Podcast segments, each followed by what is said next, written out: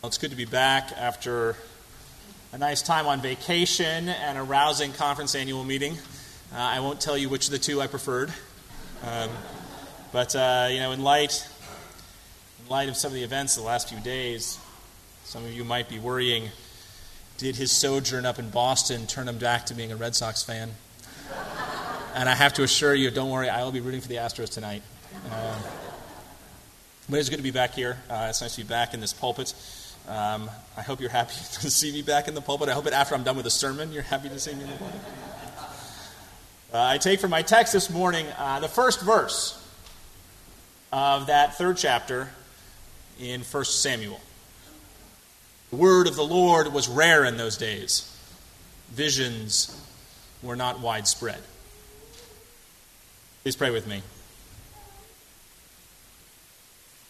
Holy God, may you send your Holy Spirit in this place and on each of us here gathered. Words to come, we may hear your word.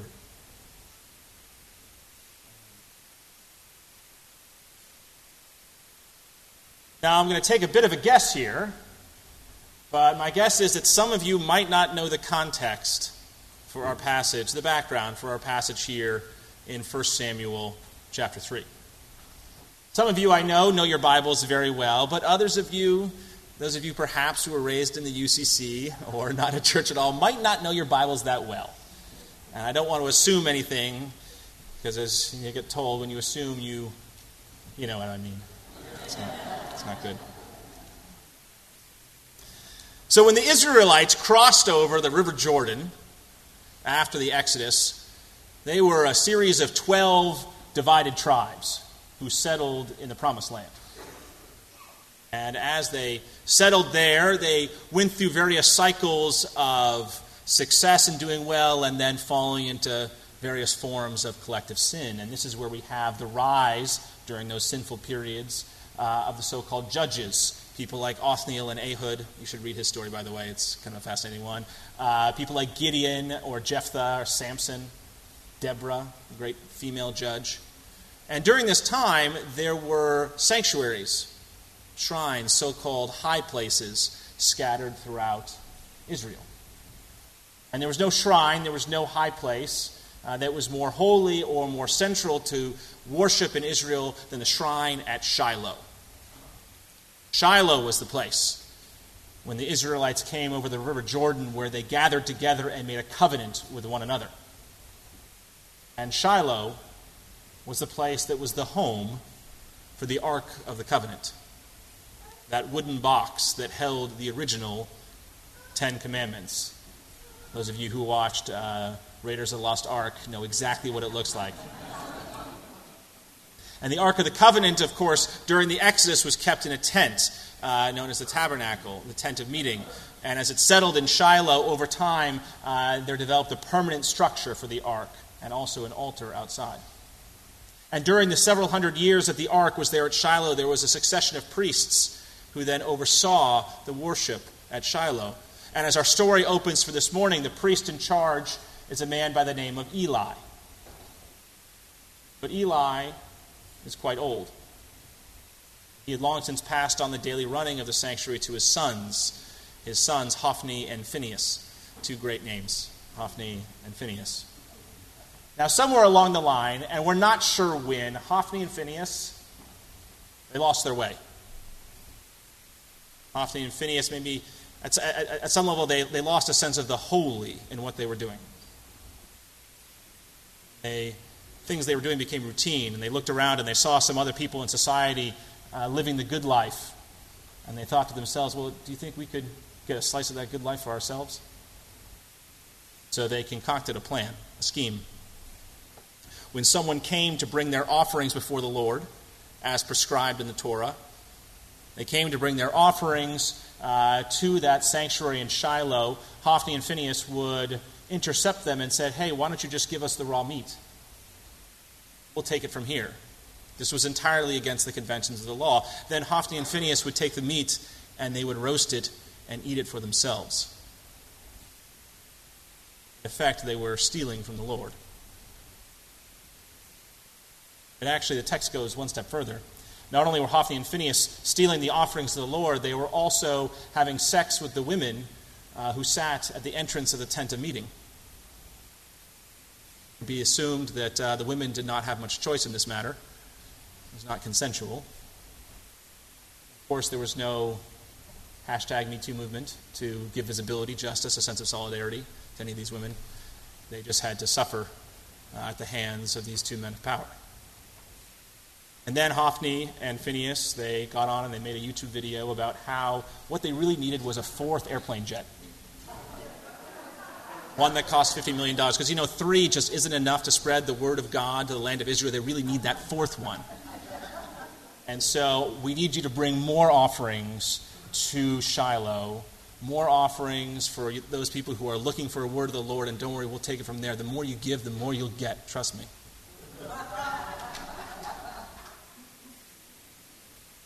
Word of the Lord was rare in those days. Visions were not widespread. Because this was a time when you actually needed moral voices in Israelite society. This is a time when, again, the tribes were divided.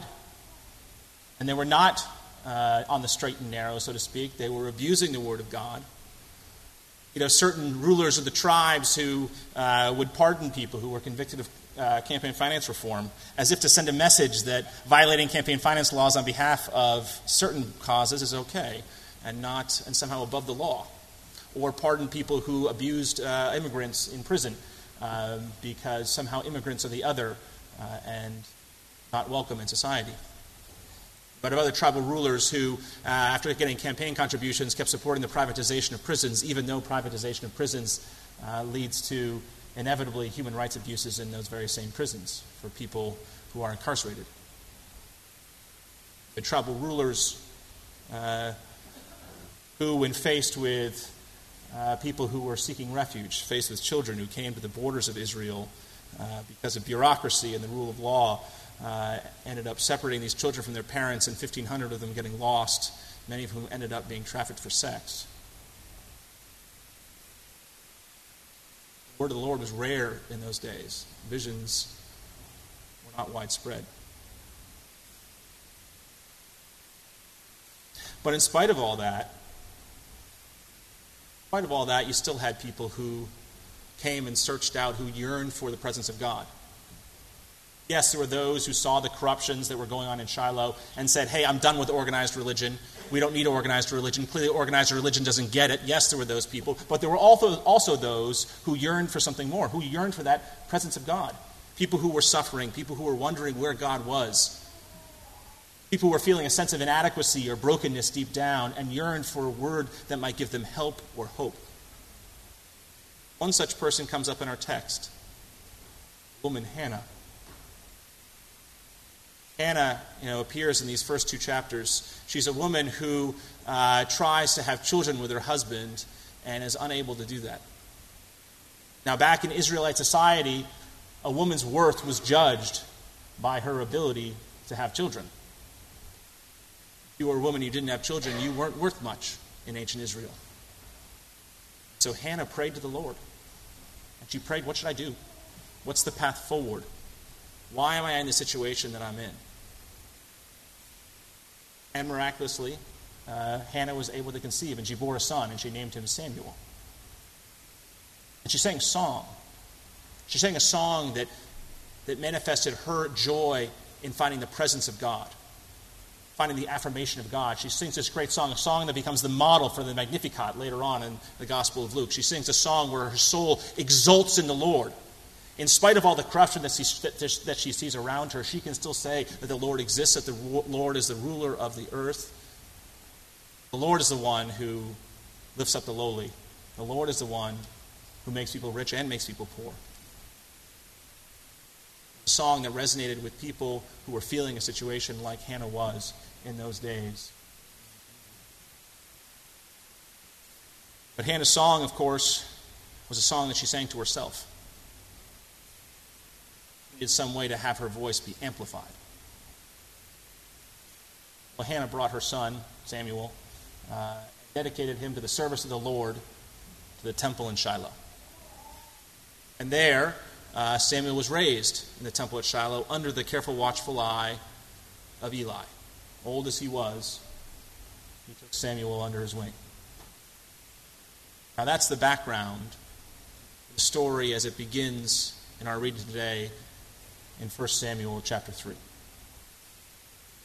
The word of the Lord was rare in those days. Visions were not widespread. Samuel, as he was being raised in the temple, was blissfully unaware that there's a way of doing temple without the corruptions that he saw around him. The corruptions of Hophni and Phinehas were the only things he knew about Shiloh. As far as he was concerned, there was no other way. And Samuel had the benefit of being raised in an environment of love. Eli, uh, the text tells us that Eli, Eli tried to set his sons to get his sons to do the right thing, and his sons just didn't listen to him. His sons rejected him. But Eli focused his attention on this little boy. And this little boy felt the love of his parents who would come to visit him in the temple and the love of Eli, and he grew in that. He grew in this blessed life, a life that he, where, he enjoyed the work of every day, and he had that great, uh, that great faith that you can have when you're an early teenager, where you can just give yourself totally over to God and not be too caught up in the nuances of things. You can live in that, that blissful, uh, that blissful, almost naive stage of faith where you don't need to ask questions about the problem of evil or the providence of God. You can just hand it all over. Of course, that way of living is a, is a narrow way, a narrow vision. So they see the nuances, the stuff that's going on. So Samuel was lying down next to the ark one night going to sleep. Hears a voice. It says, Samuel. Samuel. Samuel gets up and dutifully goes over to Eli and says, uh, Here I am. I said, I didn't call you. Go back to bed. So Eli goes, or so Samuel goes back to his straw mattress, back to his job, back to his daily routine, back to his family with life and kids, and he goes back to sleep. Ignores it. It's nothing. Then again, he hears that voice, that disturbing voice saying, Samuel. Samuel. And again, he gets up and goes over to Eli and says, Here I am. And Eli says, I didn't call you. must be just hearing voices, just nothing. Go to bed.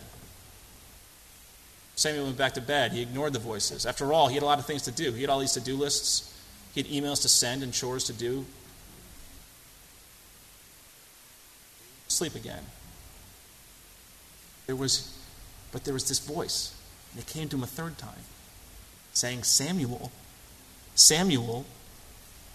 This time he goes to Eli and he says, This voice comes to me again. What here I am. What are you what are you calling me for? And Eli, being someone who actually knows about these things, being someone who's experienced much of life, says, Hey, there's something deeper going on here, something more profound. You need to open your ears. When you go back, it is the Lord who is calling you. Stand up and say to the Lord, Here I am, your servant, I'm listening to you. And so, and so Samuel goes back, and again, the voice comes back a fourth time. The voice comes back a fourth time and says, Samuel, Samuel. And this time, Samuel gets up. And the text tells us that not only did he get up, this time he had a vision. Samuel had a vision, and for the first time, he could actually hear the word of the Lord. He was able to see the corruption of things around him. He was able to see the world as it actually was in a way that he couldn't before. That day, that morning, with the birds chirping outside and the light just dawning over the, over the temple there in Shiloh, that morning Samuel became a prophet.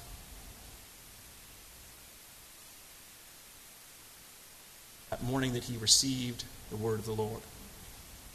He was content to say that receiving the word of the Lord was not just about a prayer life or coming to church, but doing more. Now, yes, Samuel went back to his routines. Samuel went back to the work he had to do in the temple.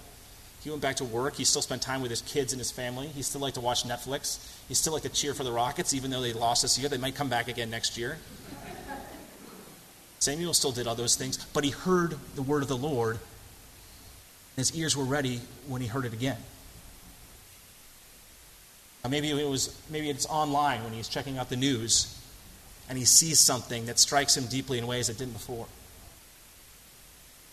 Maybe it's he signed up for uh, an organization like Church World Service or United We Dream or the Poor People's Campaign or the Women's March or any number of other organizations, and he gets their newsletters and he sees something, and something in those newsletters stirs deep within him, and he hears that call. He hears those words yet again.